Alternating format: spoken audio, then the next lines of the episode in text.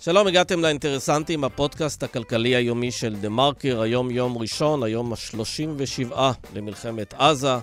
באולפן רוני לינדר וסמי פרץ. שלום רוני. שלום סמי. נהנית ממסיבת העיתונאים אתמול של אה, ביבי גנץ וגלנט. תראה, קודם כל אה, היה טוב אה, סוף סוף לראות שוב את שלושתם יחד, ולא את האירוע ההזוי הזה של שלוש מסיבות עיתונאים נפרדות. כן, כל אחד כזה חצי שעה אחד אחרי השני. כן, כן, זה באמת לשדר לאויב כמה אנחנו לא מאוחדים זה היה. אז היה טוב לראות אותם יחד, וגם היה טוב שסוף סוף באירוע נדיר אפשר גם לשאול שאלות ולקבל תשובות. באמת, אחת השאלות הככה יותר שנראו מתריסות, הייתה שאלה שנשאל אה, נתניהו לגבי איפה הבנים שלו במלחמה. הוא הקריא מהכתב. הייתה לו תשובה מוכנה, מה שאומר שהוא היה מוכן לשאלה הזו. נכון, ועדיין חשבתי לעצמי, אוקיי, הוא בטח חשש שאולי מישהו ישאל אותו והכין איזה תשובה. אבל אז, לאחר, אה, ממש דקות לאחר אה, סיום מסיבת העיתונאים, פרסם, צייץ העיתונאי אבישי גרינצייג, ש... אה, זו הייתה שאלה מוזמנת, כלומר מתואמת, כלומר שלשכת נתניהו ביקשה שהוא יישאל את השאלה הזאת, כנראה לאור הביקורת. ואני אומרת, סמי, מה קורה פה? מה זה? בית הקלפים הישראלי. זה עוד איזה דוגמה כזאת נוראית על ממה מתעסקים בלשכת ראש הממשלה בימים האלה של המלחמה. כן, למרות ששוב, אה, הם מתעסקים במה שהציבור אה, הציבור עוסק בו. הציבור עוסק בהרבה מאוד שאלות בנושא של התנהלות ראש הממשלה, כמה הוא אה, מתעסק בפוליטיקה ובהישרדות אישית, ובהכנה לוועדת החקירה ולאסוף חומרים וכולי. אה, בכלל, כל המעטפת הפרטית שלו, וכמה הוא מתעסק במלחמה עצמה. וכשתוקפים אותו על העניין הזה, אני מניח שהוא רושם לעצמו את המקומות שבהם הוא אומר, טוב, אמרו לי שאני לא מבקר חיילים. אני אלך לבקר חיילים, אמרו לי שאני לא מבקר פצועים, אני אלך לבקר פצועים, אמרו לי שאני לא מגיע מספיק ל... לשבעה ולניחומי אבלים, אז אני אעשה את זה. אומרים עליי שבני משפחתי אה, מבלים בחו"ל, אז אני אשים גם את הדברים האלה על מקומם. כלומר, הוא קשוב בעצם לזה ש... שהציבור רואה אותו באור אה, שלילי בהיבטים אה, רבים של ההתנהלות שלו. קודם כל, ברור שהוא קשוב, הוא פוליטיקאי והוא רוצה לשרוד פוליטית, אז ברור שהוא יהיה קשוב. אבל שים לב שכשהוא באמת קשוב, אבל אז הוא עושה את זה בתנאים שלו. כמו שהוא הולך לבקר uh, פצועים מסוימים, uh, נפגש רק עם חיילי סדיר, uh, uh, הולך לשבעה של מישהו מה, מהבייס שלו ולא הולך לאחרים. Uh, וגם פה, את השאלה הוא הזמין מראש והכין תשובה uh, מוכנה, ואם להוסיף לזה, גם עוד הבן שלו, אחרי זה יאיר נתניהו, תקף את התקשורת ממקום מושבו במיאמי. כאילו, הכל פה היה מין מהלך מתוכנן ציני מאוד. אני אגיד לך לאיזה שתי שאלות הוא לא התכונן ולא אהב. איזה? היו שתי שאלות, אחת על uh, למה הוא לא מבקר את המפונים, והשנייה הייתה לגבי למה הוא לא uh, פגש עד היום uh, כ-200 uh, ממשפחות החטופים, הוא פגש רק כמה, כמה עשרות בודדות של uh, משפחות חטופים, ופה הוא הרבה יותר גמגם בתשובה, היה לו, הוא אמר משהו על זה שהוא עוסק עכשיו במלחמה ואין לו זמן, ולגבי המפונים הוא אמר, אני מדבר עם האנשים שמטפלים בהם. ניכר היה שהשאלות האלה הרבה פחות נוחות לו. אז אני אגיד לך משהו על העניין הזה, אני ממש לא ממעריציו של נתניהו, כמו שאת אה, בטח אה, יודעת. אה, אני תוהה האם כל מי שאנחנו מצפים שנתניהו יבקר אותו, יפגוש אותו, משפחות חטופים, נפגעים, אנשי מילואים וכולי, באמת רוצה לפגוש את ראש הממשלה. אנחנו יודעים שעברנו פה שנה באמת מהגיהנום עם קיטוב נורא גדול, ואנחנו יודעים שיש לנו משבר כלכלי וביטחוני וחברתי וכל מה שיהיה מאוד מאוד גדול. אנחנו גם יודעים מי הנושא באחריות הראשית לכל האירוע הזה, ואנחנו יודעים שיש הרבה מאוד אנשים בישראל מאוד מסויגים, מאוד מתנגדים. Uh, הדבר האחרון שבא להם זה לפגוש את נתניהו. יכול להיות שנתניהו בחושיו גם מבין את זה, ולא לא בא לו לפגוש כמוך. את מי שלא רוצה לפגוש אותו? אני חושבת שהם מצפים שהוא יפגוש אותם, גם אם uh, יהיו לו, להם דברים מאוד קשים להטיח בו, ובעיקר uh, מפונים. אני חושבת שמשפחות החטופים פחות, יותר ייזהרו, כי הם באמת נורא נורא תלויים בו כרגע. Uh, והם יטיחו בו, יכול להיות שהם יטיחו בו, זה עדיין לא אומר שהוא יכול לא להתייצב שם. אגב, הוא היה באחת היחידות uh, הצבאיות, קצת אחרי שפרצה המלחמה. אחד המילואימניקים שם uh, קרא לעברו קריאות ביקורתיות. אה, אני לא בדקתי את זה, אבל הבנתי שאותו מילואימניק הודח, ואחרי זה חשבתי, אם הוא יבוא לעוד יחידות שיש בהן הרבה מאוד אנשי מילואים שמתנגדים לו והם יצעקו לו מה שהם יצעקו לו, אה, זה אומר שאנחנו נצטרך להדיח הרבה מאוד אנשי מילואים. לא בטוח שאנחנו יכולים להרשות לעצמנו להיות עם סד"כ אה, פחות משמעותית. כן, אבל זו סוגיה, זו בהחלט סוגיה. אה, תשמעי, יש לנו פה עוד כמה סוגיות שאנחנו רוצים לדון בהן היום. אה, ביום חמישי בלילה פרסם שר האוצר בצלאל סמוטריץ' את התוכנית למימון המלחמה, שכוללת קיצוץ של 70% בכספים הקואליציוניים ל-2023. למה לא 100%? כי למרות המלחמה והצרכים הכבדים שלה, סמוטריץ' לא מוכן לנתק קשר עם הסעיפים הקרובים לליבו, וברור כבר עכשיו שהקרב הגדול יהיה על הכספים הקואליציוניים הגדולים של 2024, ומשום מה, אה, בינתיים שר האוצר לא ממהר לגעת בהם או לעסוק בהם. מירב ארלוזורוב תסביר לנו מדוע. וחזית ההסברה היא אחד הכישלונות הגדולים של הממשלה. מלחמה שלא אנחנו פתחנו בה, הזוועות שחוללו מחבלי חמאס והאסון הביטחוני הגדול בתולדותינו מצדיקים את המלחמה בעזה, ולכאורה העולם אמור להבין זאת. אבל זה לא המצב, ההפגנות נגד ישראל מתרחבות, התסיסה בבירות ערב גוברת, ועבודת ההסברה ברשתות הטלוויזיה בעולם דורשת מאמץ יותר אפקטיבי. סגן אלוף במיל, קובי לביא, מזרחן ולשעבר אה, ראש ענף לעניינים פלסטינים במינהל האזרחי ביהודה ושומרון, מתראיין כמה פעמים בשבוע ברשתות הערביות ומציג את העמדה הישראלית מול חמאס. הוא יספר לנו פה מה הוא שומע ומה הוא משמיע להם. אה, ועוד דבר שככה תופס מקום מעניין במלחמה הזו, זה אפליקציית המסרים המיידיים אה, טלגרם.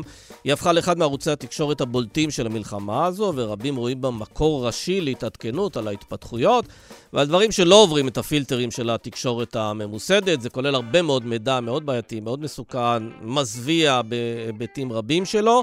וזה מעורר שאלות לגבי הצורך, האם בכלל צריך לצנזר את הרשת הזו, או לפחות לפקח עליה כדי למנוע ממנה להפוך איזה פרס לטרור, לקידום טרור. ארי בן-עם, שהוא יזם ואנליסט סייבר ומומחה לטלגרם, ידבר איתנו על הדילמה הזו. אנחנו מתחילים.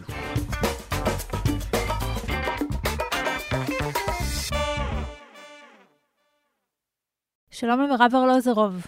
שלום רב. אז לצד המלחמה בעזה מתקיימת עוד מיני מלחמה, מלחמה הרבה יותר סמויה מהעין, על הכספים הקואליציוניים, אותם מיליארדים שברור לכל uh, בר דעת וכל כלכלן מתחיל כבר יודע להגיד שצריך לפנות אותם לטובת uh, שיקום העורף וה, וצורכי המלחמה. מה קורה שם במשרד האוצר, מירב? הרבה מאוד מלחמות פנימיות, בעידודו של השר, אני חייבת לציין. Uh, תראו, בואו בוא נתחיל במספרים. Uh, כרגע הודיעו על פריצת מסגרת תקציב 2023, התקציב הזה כבר לא רלוונטי, פרצו את המסגרת לצר, לצרכי המלחמה הישירים, 22 אה, מיליארד שקלים, ועוד 13 אה, מיליארד שקלים לצרכי העורף, מה שנקרא הוצאה אזרחית. שזה רק בתקציב של השנה הזו, כן. וברור שגם בשנה הבאה יהיו צרכים כבדים. אתה יודע, אנחנו לא, לא יודעים כמה זמן המלחמה תימשך, אבל סביר מאוד להניח שאתה צודק. אמ, עכשיו, זה כבר פריצה מאוד גדולה, 35 מיליארד שקלים, אין, אין ברירה, חייבים לפרוץ את התקציב. עכשיו, השאלה מה, מה עושים. עכשיו, אמ, באו הפקידות המקצועית במשרד האוצר, אנשי המקצוע, ואמרו, תשמעו, צבא זה צבא, אין, אין מה לעשות, אנחנו ניתן לצבא לראות כל מה שהוא צריך, בלי, בכלל, אנחנו לא סופרים את הכסף הזה. מדברים שם, אגב, שזה יכול להגיע גם ל-100 מיליארד שקלים, בשנה, יחד עם השנה הבאה. אבל לפחות בהוצאה האזרחית, בואו נראה שאנחנו רציניים, בואו נקזז אותה. כלומר, בואו נ, לא נגדיל את, הגירעון ואת החוב במלוא הסכום, אלא נביא, נביא חלק מהכסף מהבית, נקצץ מהתקציב, או במילים אחרות נעשה הסטה למעשה. ניקח סעיפים פחות חשובים. שברור שיש גם סעיפים אזרחיים מאוד מאוד כבדים סביב המלחמה הזאת, אם זה הפינוי והשהייה, וזה שיקום העוטף, אם זה הנושא של פיצוי עסקים, אה, חל"תים וכולי. כלומר, יש פה הרבה צרכים שנובעים מהמלחמה באופן ישיר. לגמרי, ה-13.5 מיליארד שקלים האלה כנראה לא יהיו המילה האחרונה. אה, אז הטענה אומרת, בואו ננסה כמה... תראו, יש כאן את השאלה של גירעון. הגירעון לא באמת מעניין. אה, מה שדבר היחידי שמעניין, או ששווקים יסתכלו עליו, זה מה יקרה לחוב שלנו. בסוף הדבר שהולכים איתו למכולת, לשלם, זה את החוב. גירעון לא משלמים, חוב משלמים. עכשיו, זה ברור שחוב יתנפח. השאלה בכמה הוא יתנפח, נניח שבסוף 2024 כבר אנחנו מאחורי האירוע הזה, מה החוב שלנו בסוף 2024? זה האירוע. ואז לכן באו אנשי המקצוע באוצר, חלקם אגב, אמרו, עזבו מהחלוקה בין תקציבים, בואו נסתכל על, שתי, על השנתיים האלה ביחד ונכריז כבר עכשיו שאנחנו נמצא את הדרך לקזז לפחות את ה-13.5 מיליארד האזרחיים. איך? באמצעות קיצוץ בתוך התקציב, שני התקציבים האלה. אה, בעיקר הכסף המיותר הגדול שנמצא שם זה התקציבים הקואליציוניים. דיברו על 7.5 מיליארד תקציבים קואליציוניים. חלק מעט השנה, תזכרו, השנה אנחנו כבר, אנחנו בנובמבר, כבר נגמרה השנה, אין, אין כאן הרבה משחקים, הרוב ב-2024. עכשיו, את זה סמוטריץ' סירב לעשות. כלומר, הוא אמר... את 24 הוא סירב לעשות, את השארית של 23, הוא אמר, אוקיי, אפשר להוריד חלק הוא, מזה. הוא טען ש... אין מה לגעת בתקציב 2024 עכשיו, כי זה דורש טיפול לעומק, דורש שינוי סדרי עדיפויות. נשאיר את זה לאחר כך, אנחנו עכשיו מטפלים רק בתקציב 2023, ואז לכן התוצאה היא שהגדלנו את ההוצאה האזרחית ב-13.5 מיליארד, וכנראה, זה לא ברור, יש שם כל מיני סעיפים לא ודאיים, כנראה אנחנו מקזזים מתוך זה רק 3.5 מיליארד, מתוכם רק 1.6 כספים קואליציוניים השנה. אה, כלומר, בסך הכל אנחנו מגדילים את ההוצאה בעשרה מיליארד, כלומר, הגדלנו את החוב בעשרה מיליארד, שהטענה המקצועית היא שאפשר היה להימנע מהגדלת החוב הזו. אז החשש הוא בעצם שהוא עושה פה איזשהו תרגיל השעיה, מנסה להרדים כן, אותנו? כן, ככה זה נראה, כי הוא היה יכול, נניח שיש לו איזשהו טיעון באמת טכני שאומר, אל תערבבו בין שני התקציבים, זה מסובך, זה לא תקין, בלה בלה בלה, לא חשוב. הוא היה יכול במש... באותו מכתב שהוא כתב, לפחות להגיד, תשמעו, אני יודע שיש כאן בעיה, אני מבין שהבעיה היא התנפחות החוב, אני מתחייב כבר עכשיו שאנחנו נטפל בתקציב 2024, ושם אני אקצץ את העוד חמישה או שישה מיליארד שקל כספים קואליציוניים. שצריך להגיד שהוא התחייב, שהוא התחייב לעשות את זה. אבל כן, אבל את זה הוא לא אמר. כלומר, את זה הוא השאיר פתוח. אז לכאורה יש עוד הזדמנות לעשות את זה, והכל יכול להיות סבבה.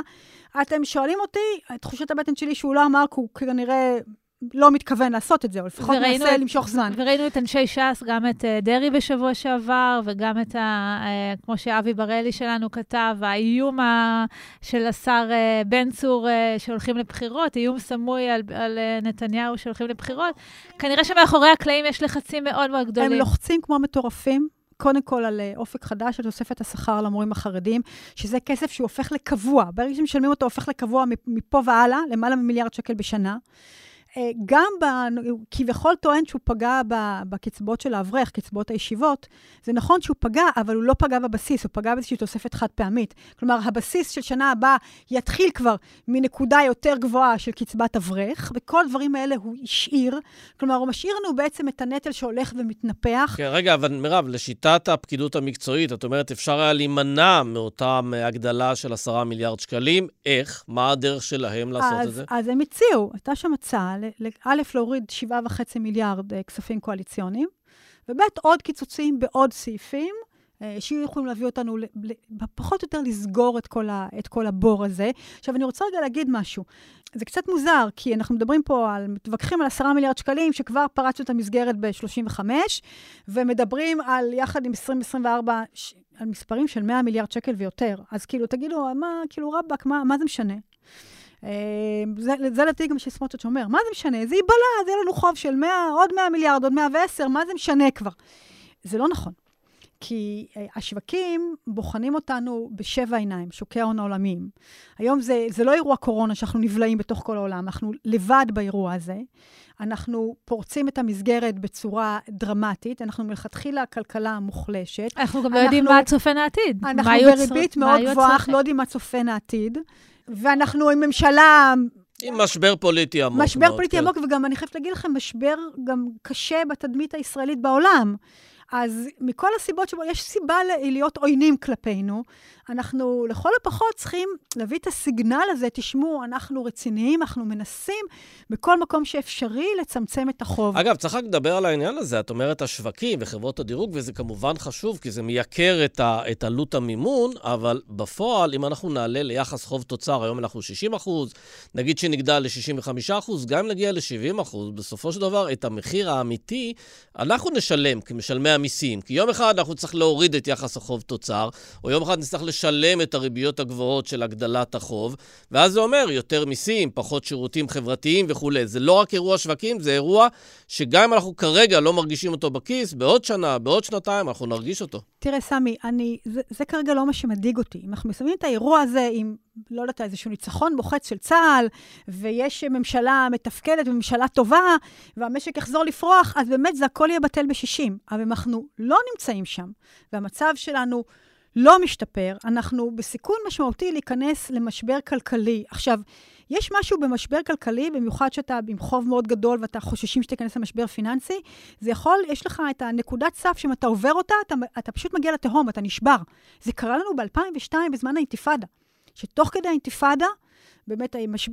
חטפנו קריסה פיננסית, והיינו צריכים לעשות שלוש תוכניות כלכליות, אחת אחרי השנייה, בתוך, ש... בתוך חצי שנה. קריסה פיננסית שהתבטאה בעיקר בתשואה מטורפת של אגרות החוב של המדינה, אם אני זוכר טוב, 13, 15 אחוז. היה, היה 12.5 אחוזים תשואה של אגרות החוב של ממשלת ישראל. היום, אגב, בשיא המשבר אנחנו עומדים על 4, הגענו ל-12 אחוזים, זו תשואה שמדינה פושטת רגל. הדולר היה בחמישה שקלים אז. כאילו, היה באמת, היה אובדן אמון מוחלט, ואז אתה חייב לבצע צעדים דרקוניים, ממש, באמת עשו שם קיצוצים בבשר החי, קיצצו במערכת החינוך, קיצצו בשלטון המקומי, למיני... קיצצו בקצבאות, קיצצו, באמת עשו נזק נורא, קיצוצים איומים, רק כדי לשדר לשווקים, אנחנו בכל מחיר נקטין את החוב. את יודעת מה הבעיה עם הדבר הזה? שבמובנים מסוימים יותר קל לקצץ בצורה אגרסיבית, שאתה במשבר מאוד מאוד גדול, מאשר לקצץ עשרה מיליארד שקלים. שקלים, כשאתה עדיין לא בתוך המשבר אבל הזה. אבל סמי, אבל זה לא, בדיוק... לא, זה הדבר שסמוטריץ' צריך להבין אותו. זה השבעה באוקטובר. זה אם היה שם עוד גדוד אחד ער על הגדר, לא היינו עם 1,400 הרוגים ועם שלוש אוגדות בעזה.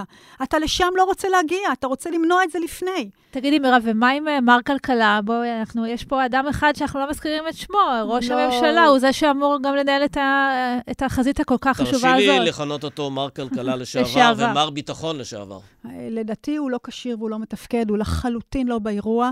הכלכלי. לדעתי גם לא באירוע המדיני ולא באירוע הביטחוני. כמו שאני קראתי את המסיבת עיתונאים אתמול בערב, הוא האיש... לדעתי איבד את זה לגמרי, אמר שם משפטים שפשוט החמירו את מצבנו, כאילו, פשוט קורא לעולם uh, עכשיו לעצור אותנו בתמרון, כי הוא פשוט הכריז עם ההכרזה מהרשות הפלסטינית, פשוט הכרזה שמחמירה את מצבנו תוך כדי התמרון, כאילו, פשוט... אני, אין מילים בפי, אני חושבת שהאיש לא מתפקד לחלוטין. בוודאי שבתחום הכלכלי הוא, ב, הוא, משאיר, הוא לא שם. פשוט משאיר לא- לסמוטריץ' לא, להתקוטט. להפך, הוא אמר לו, תכניס את היד לכיס, זה הדבר היחידי שהוא אמר, כאילו, אין שום, אין שום אחריות, אין שום דין וחשבון. זה אותו נתניהו שהיה שם ב-2003 לנסות לכבות את השרפה, אחרי שהמשבר הפיננסי כבר פרץ, והיינו צריכים לבצע את המהלכים הנוראים האלה. הוא יודע כמה קשה לעצור משבר פיננסי אחרי שהוא כבר פורץ. השאלה אם גם בחדרי חדרים הוא לא באירוע כלכלי. כן, הוא לא באירוע כלכלי, הוא לא. הוא לא, הוא, לא, הוא לא מתעניין, הוא בקושי עושה ישיבות, הוא לא שם. אז מה התרחיש בעצם כרגע, אה, בהנחה, ואת יודעת, יש כל מיני תחזיות שהמלחמה הזו יכולה להימשך גם שנה, בפורמט כזה או אחר. אה, זה אומר שבכל מקרה אנחנו נגיע לשיחה הזאת על קיצוצים, ואפילו דרמטיים יותר, בתקציב של 24. מתי הדיונים האלה יתנהלו? אנחנו אוטוטו ב-24. זאת השאלה הגדולה. אה, תראה, אין ספק שהממשלה הזו היא מסוכנת, אה, גם כלכלית היא מסוכנת מאוד. אין ספק שהיא באמת מקדמת אותנו לשבעה באוקטובר הכלכלי, כי זה שם, אנחנו רואים, אתה יודע, החמאס על הגדרות, ואנחנו רואים אותה ולא עושים כלום. תאונה שבלתי נמנעת שרואים אותה מראש. והם לא עושים כלום. אה, אתה יודע, שוב, זה הכל תלוי באיך איך, איך יסתיים האירוע הביטחוני. אם הוא יסתיים טוב, אז, אז זה עולם אחר. אם הוא יסתיים לא טוב, אנחנו נגררים אולי לאיזושהי תחזית מול החיזבאללה. אנחנו, אנחנו באמת בלי רזרבות וממשלה שלא מגלה, שמתמג, או שמגלה אפס אחריות. כן, תגידי, ככה. אבל העובדה שבנק ישראל, אולי רק עם זה נסיים, אה, דווקא הצליח לעשות מהלך לייצוב של השקל. ראינו אותו אחרי שהשקל הגיע כבר ל-4 שקלים ו-8 אגורות, נדמה לי, מול הדולר, אה, ירד חזרה ל-3.85, כלומר ההתערבות של בנק ישראל אפקטיבית מאוד. במובן הזה, האירוע שאת מדברת עליו, ששווקים יבואו וייתנו לך כאפה, הוא כרגע לא קורה, כי בנק ישראל עומד על המשמר. תראה, יש לנו לפחות מבוגר אחראי אחד בכל האירוע הכלכלי הזה, וזה כמובן נגיד בנק ישראל, אה, שמתפקד באמת. איזה מזל שאנחנו מגיעים לאירוע הזה עם נגיד שהוא חמש שנים בתפקיד והוא מנוסה ויש לו ביטחון ויש אה, באמת יד חזקה על ההגה. כבר עבר את האש שלו בשנה כן, האחרונה. כן, ושהוא מהיר תגובה ושעדיין יש לו עצמאות, כן? וכמה, וכן, ואיזה מזל באמת שהכריחו את, אה, את ביבי להאריך את הכהונה שלו, גם תחשבו על ההזיה הזו. אגב, צריך להגיד, האריכו אותה לתקופת החירום, לא האריכו אותה ככהונה מלאה של חמש שנים. בסדר, אבל הוא כרגע בתפקיד, הוא בדיוק, בינתיים הוא פה. אמ, איזה מזל זה.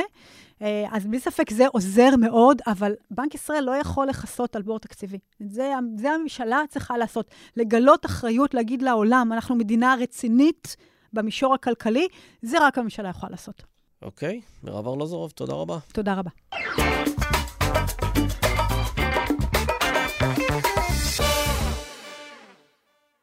שלום לקובי לביא. שלום וברכה. סגן אלוף במילואים, מזרחן ולשעבר ראש הענף לעניינים פלסטיניים במינהל האזרחי ביהודה ושומרון. ואנחנו uh, מצרפים אותך, כי אתה, uh, מאז שהחלה בעצם המלחמה, מאז השביעי באוקטובר, מרבה להתראיין ברשתות ערביות, בפאנלים, uh, בתוכניות טלוויזיה שפונות ל, uh, לחברה הערבית ברחבי העולם. ואתה מייצג, אפילו מטעם עצמך אפשר להגיד, אפילו לא כגורם מדינתי, את מדינת ישראל ואת ההסברה שלה. ואנחנו פונים אליך משום שכולנו חשים שההסברה מאוד uh, בעייתית, לא רק, uh, לא רק ברשתות הערביות, בטח ברשתות האירופאיות, האמריקאיות וכולי, ואנחנו רוצים שתספר לנו קצת על האופן שבו אתה מתמודד עם uh, כל מיני חברי פאנל ערבים, מראיינים ערבים, חלקם ודאי uh, עוינים. כשאתה בא ומנסה לייצג את העמדה הישראלית, uh, קודם כל, במה אתה נתקל? כמה מפלס העוינות מ-1 עד 10? ראש... אני לא יודע אם אפשר להגיד 1 עד 10, זה, זה תלוי מאוד בהלך הרוח שיש באותו, באותה שיחה. בעיקרון יש הרבה מאוד פעמים אה, גם הכתבים עצמם שמציגים את השאלות, הם מציגים את זה על פי הנרטיב הפלסטיני המוכר של אוי הנה הקורבנות הפלסטינים והמשך הכיבוש הוא הסיבה לכל דבר ועניין ואני חושב אבל גם שבמקביל קיים צמא גדול מאוד בקרב הציבור הערבי אה, בעולם בכלל לשמוע את העמדה הישראלית גם אם היא לא בהכרח אה, מקובלת עליו אבל חשוב להם לשמוע את, ה, את מה שיש לנו לומר. ואני חושב שאמירה נכונה או כוונת הדקויות של משמעות של כל מילה ומילה יש בה כדי לסייע להעביר חלק מהנרטיב הישראלי אם לא לשכנע, אז בוודאי שלהציג עמדה אחרת, חשיבה אחרת, תפיסה אחרת, שלטעמנו היא נכונה, אז זהו, זה אה, העניין, שפה במקרה הספציפי הזה, הסכסוך הישראלי-ערבי כמובן לא התחיל uh, אתמול, אבל במקרה מול חמאס, uh, אתה מדבר על מעשי טבח וזוועות, ובאמת רצחנות לשם רצחנות, כשברור מי התחיל, ברור איזה מעשים מזוויעים הוא עשה. והשאלה, אה, אם זה נותן לנו בדיון הציבורי הזה איזה שהן נקודות או איזשהו קרדיט על כך שלא יצאנו כך סתם למלחמה, אלא באמת יש סיבות מספיק טובות לבוא ולנסות להשמיד את החמאס. אז זה מורכב. ראשית, בתחילה בכלל לא האמינו שקרו כאלה דברים, ואמרו שלא יכול להיות כזה דבר.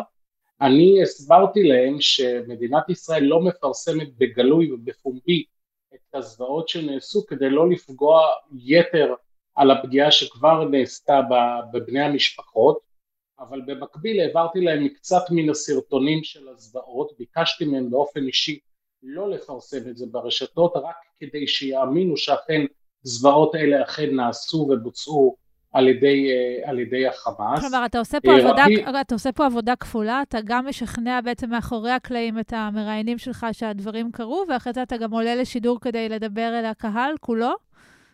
נכון, נכון, כיוון שמה אה, שחשוב היה לי הרבה מאוד פעמים בתחילת המלחמה, כשדיברתי על הזוועות של חמאס, אמרו לא, זה לא קרה, אין שום הוכחות, אין שום הוכחות שאיראן עומדת מאחורי העניינים, היה פה המון, קודם כל ברמה עובדתית היה צריך להוכיח, ואחרי ההוכחה הזאת היה חשוב אה, לי להבהיר להם, אני לא בא לכאן אה, אה, לתת נתונים או לעשות איזה פרופגנדה, אלא בואו ננתח אחת לאחת את, ה, את הטענות ואת המקרים. הרבה מה, מהמראיינים אמרו, חמאס היא בסך הכל אתם עדיין אה, כוח כובש. אז אני אמרתי, סליחה רגע, בואו בוא נראה רגע. אתם מדברים שבעצם לחמאס יש לגיטימציה להילחם כי הוא רוצה לשחרר את אדמתו אבל עובדתית זה לא נכון אז הם אמרו אה, איך זה יכול להיות רק תכירו את מה, מה, מה חמאס מפרסם בעמדותיו הרשמיות חמאס מדבר על הקמת חליפות אסלאמית פלסטינית על כל שטחי פלסטין, קרי אין מקום לקיומה של מדינת ישראל. כך שבעצם חמאס קורא להשמדתה של מדינת ישראל. יתרה מזאת, ההתקפה שביצעו המנוולים של חמאס, הם ביצעו על שטח שאינו במחלוקת עם, עם הצד הפלסטיני, לפחות עם אה, הגורמים שישראל חתמה איתם על, על הסכמי אוסלו, וזה אש"ף, קרי הפת"ח וכולי. ובאמת נותנים לך, נותנים לך זמן לדבר ולשטוח את עמדותיך ואת טיעוניך? כן, לעיתים הם קוטעים אותי, כיוון שהם מחפשים תשובות גם בצד השני, שכמובן אה, הטענות זה נתניהו, ממשלת ישראל הקיצונית, ההתנחלויות, ו- והיה לי ברעיון האחרון, אמרתי חברים תעצרו רגע, ממשלת ישראל הימנית הקיצונית לטענותיכם, היא עשרה חודשים פועלת. ההתנחלויות לא, זה לא עניין של עשרה חודשים. אה, אי אפשר לקיים ולהגיד רוצים לעשות איתך משא ומתן, עכשיו אני לוקח את זה תמיד לארצות שלהם, אני אומר אני לא יכול לבוא ולרצוח או לחטוף 300 או 400 אנשים ממצרים ולהגיד יש לי עוד אה, בקשות מהממשל המצרי כשאני חוטף אותם מבתיהם. אני לא יכול לבוא ולנהל משא ומתן שלא בתום לב, כלומר להגיע למשא ומתן עם ישראל על הסכמי שלום ובמקביל לפוצץ אוטובוסים בתל אביב או לבצע פיגועי חבלה כנגד אוכלוסייה ישראלית.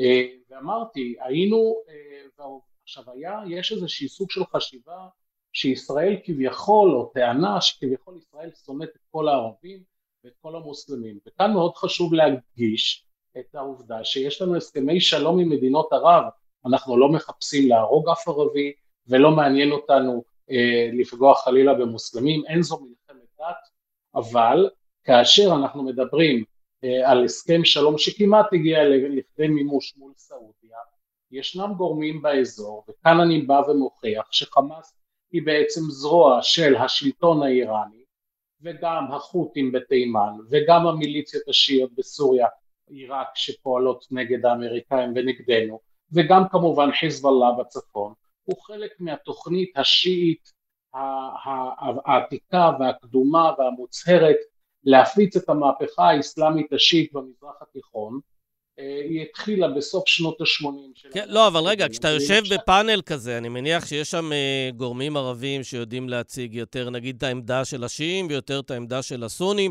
אתה מצליח לתקוע טריז ביניהם ולהגיד, חבר'ה, זה הרבה יותר גדול מאשר ישראל מול חמאס, חמאס, אלא זה כל מדינות האזור המתונות או שפויות או מה שזה לא יהיה, מול הכוחות הקיצוניים, אחים המוסלמים וכולי? קודם כל ברעיונות האלה אין, אין גורמים שיעים, גורם שיעי לא ידבר עם ישראל כי לדבר עם כל גורם ישראלי הוא מבחינת טומאה, אסור לו לא לגעת, לא לדבר, לא להתקרב אה, לישראלי.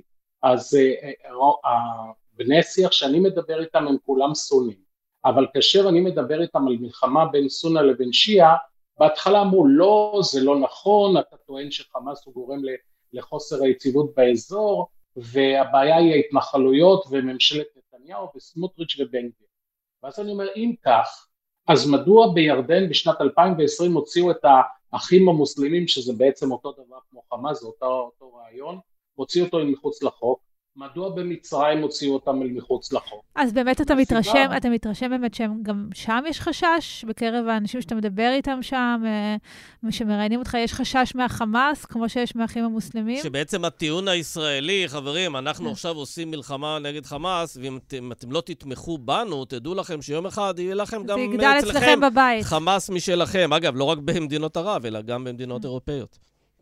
אני, אני יותר מאמין שהם יודעים בדיוק על מה אני מדבר, הגם שהם לא יודו בכך ב, באופן פומבי, כי מבחינה תרבותית הם צריכים להראות שהם באמת תומכים בפלסטינים, אבל גם אם ננתח את הוועידה שהייתה, ועידת מדינות האסלאם והערב בסעודיה אתמול, אנחנו בהחלט יכולים להבין שהעולם הסוני המתון בהחלט מבין וחושש מהסכנות של של הרעיון של האחים המוסלמים. כן, אבל קובי, אני רוצה רק להבין uh, עוד היבט שקשור למה שאתה עושה. אתה עושה את זה בעצם באופן uh, וולונטרי, פונים אליך כי מכירים את מספרי הטלפון שלך באותן רשתות ערביות ותוכניות ופאנלים שעוסקים בנושא המזרח התיכון, אבל יש איזשהו גורם ממשלתי שמנחה אותך, שמלווה אותך, שנותן לך דף מסרים, או שאתה עובד לגמרי עצמאית?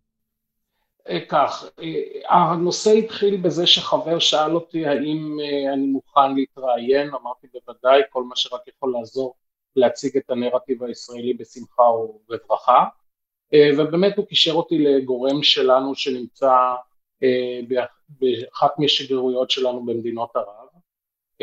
קיבלתי, דיברתי, שוחחתי איתו בהתחלה כמה פעמים, קיבלתי ממנו את הדף המסרים הראשון, וש, שמשרד החוץ הכין, אבל כמובן שהדברים הרי מתפתחים ואני ממשיך לבד, אני גם מפיץ לו כל הזמן את הסיכומי הרעיונות שלי ולא קיבלתי חלילה עד היום שום אמירה שמשהו לא בסדר או מישהו חולק על הדעות שלי. יש דברים שקשה לך ככה לדברר? למשל, כשאם דיכטר מדבר אתמול על נכבה שאנחנו עושים להם, או כשהשר אליהו דיבר, אמר מה שאמר על פצצת אטום? כן, היו, היו הקשיים האלה. ראשית, אני חושב שזאת הייתה טעות לדבר, כי המושג נכבה הוא מושג שהוא צרוב בתודעה, וגם אם זה אכן נכון, לא נכון להשתמש בטרמינולוגיה הזאת כרגע, בטח שלא באמצע מבצע צבאי, אבל קטונתי, אני לא שר. אתה מאוד עדין, מאוד עדין, כן. אה, אבל אה, אני יכול לומר שגם ההתבטאות אה, על הנשק הגרעיני או לא נשק גרעיני, אני נשאלתי על זה ואמרתי שמדובר פה בשטויות. ואין פה כוונה, ושוב, כל הזמן... אגב, קל שאנחנו... לשכנע אותם שזה שטויות, שזה שר איזוטרי, שזה שר טיפש, שהוא לא ב... בקרב מקבלי ההחלטות באמת? זה לא, אני לא, לא, לא השתמשתי בשר איזוטרי ושר טיפש. לא, לא, זה בסדר, אני, גם... אני משתמש בזה. אה, אוקיי, אז אני אומר שאני אה, אמרתי, אלו הם דברים שלא ראויים להתייחסות מהסיבה הפשוטה אה, שאין לנו ולא שמנו למטרה מעולם לפגוע במוסלמים ובפלסטינים חפים מפשע. כאן הם מאמתים אותי כל הזמן עם, ה, עם העובדה שיש הרבה מאוד אזרחים שנפגעים, ואני אומר להם לא, שוב, אבל העניין הוא, אה, קובי, שאתה נשמע באמת אה, ממלכתי מאוד, ואתה יודע, אם היינו יושבים כנראה על בירה ולא לשידור, הייתי, אני חושב שהייתי מצליח לשכנע אותך שמדובר בשר איזוטרי ושוטה, וטיפש, ואתה לא משתמש בזה, וזה בסדר, אני מכבד את זה. אבל השאלה היא, כשאתה רוצה לשכנע כלי תקשורת בינלאומיים, למקם אותם, להגיד להם, תשמעו, זה לא השר ב top five של השרים אצלנו, מבחינת חשיבותם, מעמדם ודעותיהם. אני, אני עדיין אומר, זהו עדיין שר בממשלת ישראל, וכשנעשות טעויות, לטעמי זו טעות, לכן אני אמרתי, מדובר פה בדברי, דברים שלא מייצגים את הלך הרוח, וכאן אני בא ואומר, חברים, תראו מה עם ישראל עושה. כן, סמי, סמי, אתה יודע, מה שהיה עוזר לקובי, זה אם קובי היה יכול להגיד, אני אומרת את זה במקום קובי, כי הוא באמת מאוד ממלכתי. אם קובי היה יכול להגיד למראיין שלו, כן, השר הזה דיבר שטויות ופיטרו אותו, היה לו יותר קל, אבל הוא לא יכול להגיד את זה, כי לא כי לא- פיטרו לא, אותו. כי לא פיטרו אותו, כן. כמובן ש... אז הממשלה לא עוזרת לך, אתה מנסה להסביר ולעזור לממשלה, הממשלה אבל לא עוזרת לך, היא לא עושה את הפעולות הנכונות. אני חושב שאני משתדל לעשות את מה שאני עושה על פי האינטרס של איך שאני מבין אותו של, של מדינת ישראל.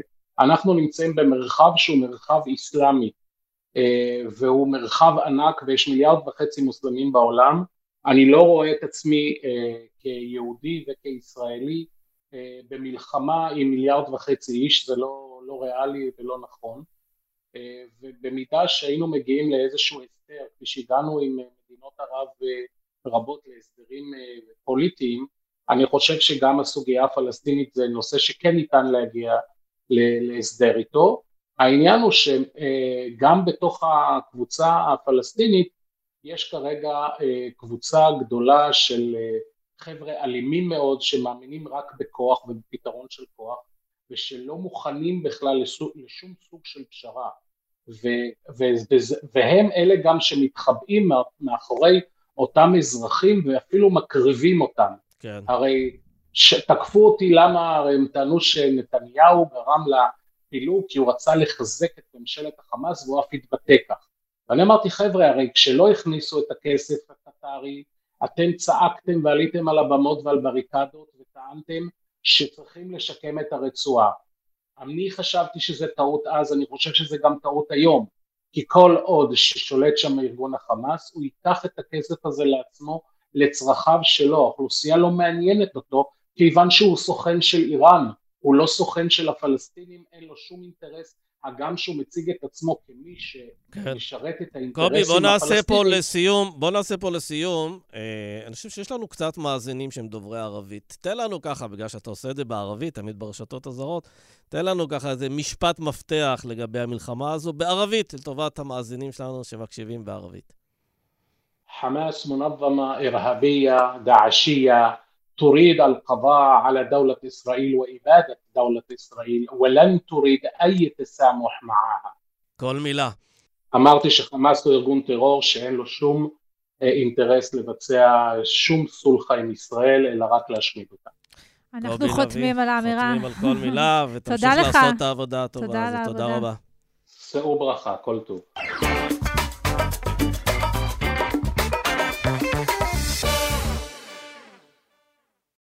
שלום לארי בן עם. שלום, שלום. יזם ואנליסט סייבר ומומחה לטלגרם.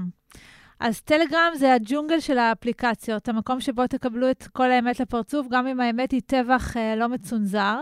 וזאת גם אחת האפליקציות הכי פופולריות בעולם, עם 700 מיליון משתמשים חודשיים פעילים. מה קורה בטלגרם מאז פרוץ המלחמה, ארי? חלק קטן ממה שקורה בעצם בעולם הטלגרם, שצומח משנה לשנה, הוא כבר למעלה מ-700 מיליון יוזרים אה, חודשים, אני חושב, ו- ורק הלאה. אה, אבל היה פשוט מבול של ישראלים שנהרו בהמוניהם לטלגרם אה, מסיבות ברורות, והסיבה לכך היא לצערי התקיפה של החמאס בשבת השחורה, שבמסגרת התקיפה הזו והפלישה לישראל הופצו גם תכנים נוראים, תעמולה, אה, הרבה תכנים אחרים גם כן, מהחמאס וארגונים אחרים אה, שהלמו את הישראלים, לצערי, את עם ישראל, אה, וגרמו לנו להבין שזה העתיד, הפלטפורמה הזו, לטוב ולרע.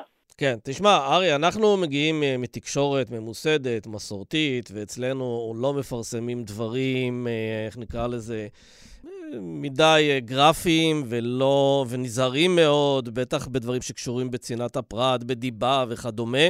כלומר, יש לנו באמת הרבה מאוד רגולציות, למרות שאנחנו גוף תקשורת פרטי, נגיד, לא מדבר אפילו על גופי תקשורת אחרים, ציבוריים.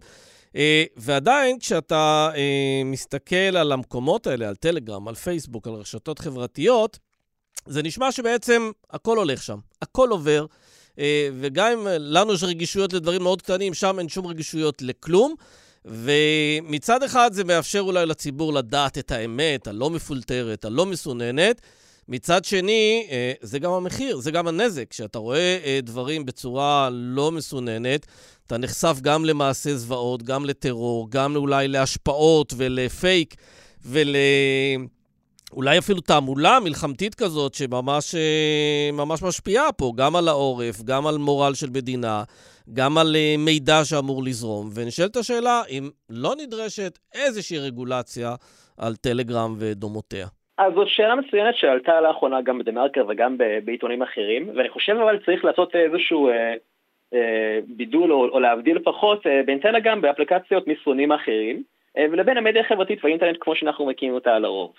אה, אנחנו חושבים אמנם שבטוויטר, בפייסבוק, וזה אולי נכון טיפה בטוויטר לאחרונה, כן, שהכל הולך, זה מערב הפרוע וכדומה, אבל לאור מה שמתרחש בשאר האינטרנט זה באמת לא נכון. אה, יש צוותי trust and safety, מה שנקרא באנגלית, אה, יש רגולציות, יש כללים. אפשר. יש, אפשר לדווח על פוסטים בעייתיים? בדיוק, יש איזשהו אה, משטור של, המת... של המרחב הזה, וטוב שכך, יש שם אלגוריתמים, יש שם פידים, יש שם השפעה ילדים, יש שם הרבה מאוד עניינים שצריך להתחשב בהם שם, אה, ובסוף החברות האלה הן גם חברות מערביות, אה, שאפשר גם לדבר איתן באיזושהי מסגרת משפטית וחוקית וגם מוסרית אגב במרחב הציבורי. בטלגרם, באפליקת מסרונים הסיפור אחר, וזה גם הודות למבנה הייחודי של טלגרם, שהוא איזשהו סופר אפ כזה, במידע, אפילו קצת במבנה הסיני של WeChat או WeSim למי שמכיר, שאפשר גם לעשות כמעט הכל. לצורך העניין. זה שאני תמיד קורא איזשהו שילוב של וואטסאפ וטוויטר, אבל בפועל הוא גם כן מעבר לזה, אה, והוא דוגל במה שאני מכנה לו אה, ניטרליות קיצונית, אה, של מלבד כמה מקרים מאוד קשים, אפילו לקח להם זמן להוריד תכנים של דאעש לצורך העניין, ורק אחרי לחץ רב מצד עדות מערב. כן, לא, אבל העניין הוא, היכולת להוריד תכנים קשים היא נעשית לאחר מעשה. כלומר, אחרי שהרבה אנשים כבר ראו את זה, הפיצו את זה, צילמו את זה, השתמשו בזה. אין לזה ערך אמיתי שאתה מוריד את זה אחרי שלושה או חמישה או שבעה ימים. אז זה משתנה, אני, אני, לדעתי הסיפור פה זה האלגוריתמים והפידים. כלומר, טלגרם הוא המקור והוא הרבה יותר דומה לקו טלפון ואתר אינטרנט בודד מאשר פלטפורמה של מדיה חברתית במובנים שאנחנו חושבים עליו, עליהם, כן? אין פה אה, מה שנקרא algorithmic amplification, אין פה הטעיות של אלגוריתמיקה וכדומה. כלומר, אתה צריך להיות כצרכן הרבה יותר אקטיבי, נגיד, מאשר ברשתות אחרות, כמו טוויטר ופייסבוק, שאתה פשוט גולל ומקבל, אתה צריך ממש להירשם אה, ולקבל את התכנים האלה. נכון, נכון, אז אתה מקבל מה שאתה רוצה לקבל, או מה שהחברים שלך שולחים לך באופן אה, יזום מהצד שלהם, שזה גם אה, סיפור אחר קצת. אבל בפועל זה מה שמבדיל אותו לבין שאר הפלטפורמות. כלומר, אתה נכנס לטלגרם, יש לך בית, יש לך עמוד ריק, והוא לא מציק לך. מה שאתה מקבל זה מה שאתה רוצה בסוף, וזה הופך אותו למשהו שהרבה יותר דומה לאינטרנט באופן כללי, אה, מאשר פלטפורמה של מדיה חברתית רגילה. וזה מה, גם הערך שלו, כן? בנוסף למבנה ייחודי שלו שכן מאפשר את הערוצים והקבוצות הגדולות וכל זה שנוכל גם להיכנס לזה גם כן, שנותן איזשהו ערך אה, ויכולות ופיצ'רים ייחודיים שמאפשרים לבני אדם להתארגן לטוב ולרע ברשת. כן, אבל זהו, בדיוק אמרת לטוב ולרע, וזה בדיוק העניין, כי הרי כל דבר, גם מזעזע, אתה יכול להצדיק בזה שיוצא מזה אולי משהו טוב, ולמשל סרטון ההסברה הישראלי של אותם 47 דקות של זוועות, אה, זה הושג ממצלמות הגו-פרו שנמצאו על גופות מחבלים, שהם העלו גם לערוצי הטלגרם של חמאס, אז אה, לכאורה אתה יכול לבוא ולהגיד, הנה, אתה רואה, אנחנו גם בנינו סרט הסברה שמשרת את העמדה הישראלית, אבל אתה גם יצרת כלי שמאפשר... מאפשר אה, לראות את הזוועות האלה כמו שמעולם לא ראינו אותם באירועים קודמים. נכון, אה, אני רק אה, אוסיף לזה ברשותך, שמי שרוצה למצוא תכנים כאלה, יוכל למצוא אותם בכל מקום באינטרנט, גם אם טלגרם לא יהיה. טלגרם אבל, בזכות משהו מנגיש, שזה גם יכולת להתממשק איתו דרך API ציבורי, שזה דבר נדיר בקרב פלטפורמה של מדיה חברתית, ועצם העובדה שהוא בנוי בצורה נוחה לשימוש, הוא מאפשר לחוקרים, לעיתונאים, לאנשי מודיעין, למי שלא ירצה בסוף, אגב, גם כן בזכות הקהילה או ה ecosystem של בוטים ואוטומציה שהוא מאפשר לאנשים אה, לתפעל, אה, גישה ל data ואיך, ויכולות לתמרן ולעבד את ה data הזה לכל מיני צרכים. אתה מדבר על ניטרליות קיצונית, וזה כמובן מושג שהוא שקר, כי זה לא באמת ניטרלי. ברגע שאתה, הפלטפורמה הזאת uh, מראה את כל הסנאף הזה ואת כל הזוועות האלה, ובצורה לא מסוננת, ונותנת פתח לכל דבר, כל תוכן אפשרי בלי שום ביקורת, היא כבר לא ניטרלית, היא בעצם uh, סוג של סוכן כאוס בעולם. זאת, זאת שאלה, ואני אני, אגב לא בהכרח לא מסכים איתך, כן? אני כן חושב שיש פה הרבה אפקטים שליליים של הפלטפורמה הזו. השאלה היא, כמו באינטרנט באופן כללי, השאלה היא איך אנחנו מסתדרים עם האפקטים השליליים האלה, האם אנחנו מנסים להחיל עליהם דברים שלא בהכרח יעבדו באמצעות רגולציה מסובכת שלוקחת זמן ועלולה לפגוע בזכויות uh, הפרט וכדומה באינטרנט, או שאנחנו מנסים לרתום את מה שאפשר מהפלטפורמה הזו לטובתנו. עכשיו, גוגל ואפל לאחרונה הורו לחמאס למחוק את הערוצים שמפיצים סנאף, אבל זה לא ממש קרה, נכון? אה, זה לא באמת סנאף, הם אמרו להם להוריד תכנים של אה, ערוצים בעצם, ואפילו לא להוריד, אם, אם, אם נדייק שנייה, הם אמרו להם לחסום את הגישה לערוצים רשמיים של החמאס, ואולי גם כמה אחרים שאני לא בהכרח אה, חושב עליהם כרגע, לגרסאות של טלגרם שאנשים הורידו מה app stores שלהם. כן, אם את עכשיו הורדת טלגרם מה App Store של אפל או של גוגל, את לא יכולה לגשת עכשיו לערוץ של החמאס, אבל אם הורדת במקום אחר, ויש בהחלט דרכים להוריד את זה באופן ידנית, את יכולה לגשת. החמאס גם כן מקדם את ההורדה ישיר לטלפונים שאפליקציות חדשות משל עצמו, גם באמצעות טלגרם, גם כן באמצעות uh, מקורות אחרים. כן, תגיד לי, אתה אומר שבעצם מי שמוצא תועלת רבה בטלגרם זה חוקרי סייבר, עיתונאים, אנשי ביטחון, אנשי מודיעין, אנליסטים בכל מיני תחומים. מה, מה זה נותן לחוקרי סייבר? אתה מתמחה גם בסייבר? אה, כן, אז טלגרם, בעצם רוב היצרנים שמכירים את טלגרם או הכירו את טלגרם לפני השבת השחורה, הכירו אותה בזכות ה ecosystem השלם של אה, ערוצי סייבר שיש בו. ואגב, גם לרע, נכנס למידה של תכנים, אה, דברים הגנתיים וכדומה, אבל גם השווקים. אה, יש כאלה שגורסים, ואני בביניהם, שחושבים שה dark web והשווקים של פעם, מה שחשבת עליו של הסמים, אה, מכירת כרטיסי אשראי ועוד דברים, אה, עברו לטלגרם כבר מזמן. למי שרוצה להתעדכן ולהבין מה קורה במחתרת הסייבר העולמית, צריך להיות פעיל בטלגרם כדי לשאוף את ה data משם ולהתגונן בהתאם. אתה בעצם אומר, מאחר ואנחנו יודעים שיש בלי סוף פעילות שלילית בעולם, טרור, עבריינות, פשע, סמים, מה שזה לא יהיה, אז עדיף שהדברים האלה יתועדו איכשהו ושאפשר יהיה איכשהו לגשת לאנשים שמפיצים, מייצרים ואחראים עליהם. בוודאי, יש גם אין ספור דוגמאות לזה שאני אוכל גם לפרט. אני מסכים ממש שצריך רגולציה על מדיה חברתית הרגילה, הנגישה, שיש בו אלגוריתמים ופידים וכדומה. אבל ברגע שמנסים להכיל רגולציה על משהו שהוא במידה רבה מקביל לאינטרנט במובן הרחב שלו, זה כבר נושא שהוא הרבה יותר מסובך, פחות יעיל, וגם עלול לפגוע במאמצים של, של מטרות, עם אנשים עם מטרות טובות, בעצם לעשות דברים טובים. בניגוד לטיקטוק שדיברנו עליו פה שבוע שעבר, כעוד גורם מאוד משמעותי במה שקורה בעולם עכשיו, אה, אז אה, טלגרם זה פונה לא בהכרח רק לצעירים, נכון? זה, זה, זה בעצם פלטפורמה שרב גילאית הרבה יותר. חד משמעית. טלגרם הוא לא פונה לאף קהל כשלעצמו. הוא אפליקציה כללית למסרונים, קבוצות, ערוצים, חדשות, ואגב, הרוב המכריע של השימוש בטלגרם הוא בעצם דברים אה, אה, ניטרליים ונורמליים לגמרי.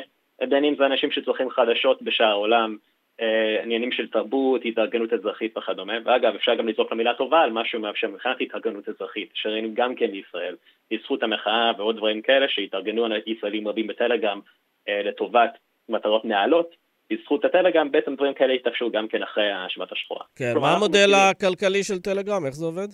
עסקית? שאלה טובה, הם עדיין, הם עדיין נמצאים בשלבים של המסחור של, הפלט, של הפלטפורמה כרגע, הם כן מוכרים מנוי, מי שרוצה יכול לרכוש מנוי לטלגרם פרימיום, אה, זאת אומרת כמה דולרים לחודש, אה, היה להם איזשהו פרויקט קריפטו, אה, והם גם נכנסים לתחום הפרסום הממוקד אצלם בערוצים, אבל זה לא משהו שהוא מפותח כל כך כמו בפייסבוק או טוויטר או ברדיט או בשאר הפלטפורמות. תגיד לי, בלי טלגרם, זה רק נסיים, בלי טלגרם, איך המלחמה הספציפית הזו שלנו עם עזה הייתה נראית?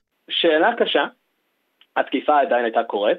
כנראה שהיה הרבה יותר קשה בעצם להשיג את התיעודים של הטבח הנפשע והנורא הזה, והיה יותר קשה בעצם להפיץ אותם ברחבי העולם. בסוף הסכין הזה חותך את שני הכיוונים, מה שנקרא באנגלית, כן?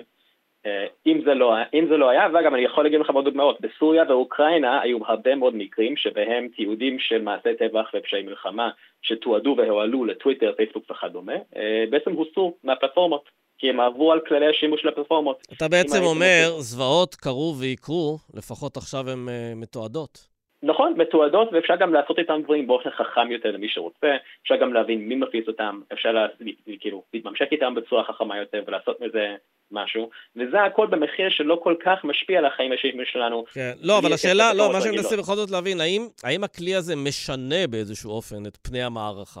כן, אני חושב שאנחנו עוד בפתח של זה, ואם נסתכל, אם נרצה להיות חכמים יותר ולהבין איך הוא עשוי לשנות את פני המערכה, אז אנחנו גם מכירים איזשהו, איך הוא שינה פני המערכה, רק של תעמולה, פרופגנדה, כל הדברים האלה.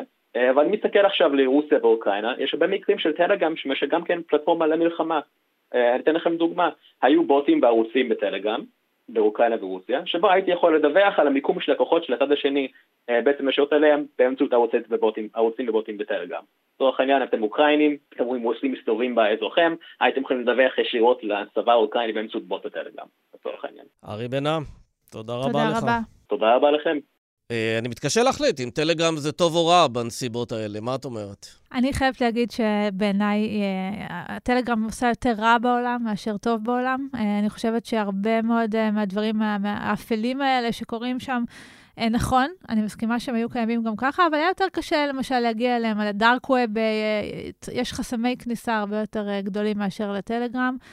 אני חושבת שזה עושה פה כאוס. בתור אימא לילדים מתבגרים, אני מאוד חוששת uh, לשלומם הנפשי. Uh, גם לתכנים הנוראים שהם נחשפים, גם לזה שבעצם כבר אין ערך לאמת, והכל שם כאוטי לחלוטין. לא, אבל יש פה ש... כאילו שתי שאלות. אחת, האם ההימצאות של אפליקציות כאלה כמו טלגרם, ובכלל רשתות חברתיות, מגבירות את הזוועות? זו שאלה אחת. ושתיים, בהינתן... שיש זוועות ושהן צולמו, האם העובדה שהן צולמו ומופצות, זה באמת גורם לנזקים אה, רבים אחרים של אנשים שאולי היו יכולים איכשהו לעבור את האירוע הזה בשלום, אלמלא היו נחשפים לזוועות. אין לי ספק שזה מזיק ביותר. ו... ההיחשפות, או, או העובדה שזה קיים ושזה... הכל ביחד. בגלל שזה קיים, אז אולי זה מגביר את הזוועה, כי זה מצולם, אז אני יכול לעשות את זה. והסף רגישות שלנו עולה, אולי בפעם הבאה יצטרכו, רק בשביל הצילום יעשו משהו יותר מזוויע. אין גבול פה לזוועות, אני חושבת שאנחנו בעולם ממש דיסטופי.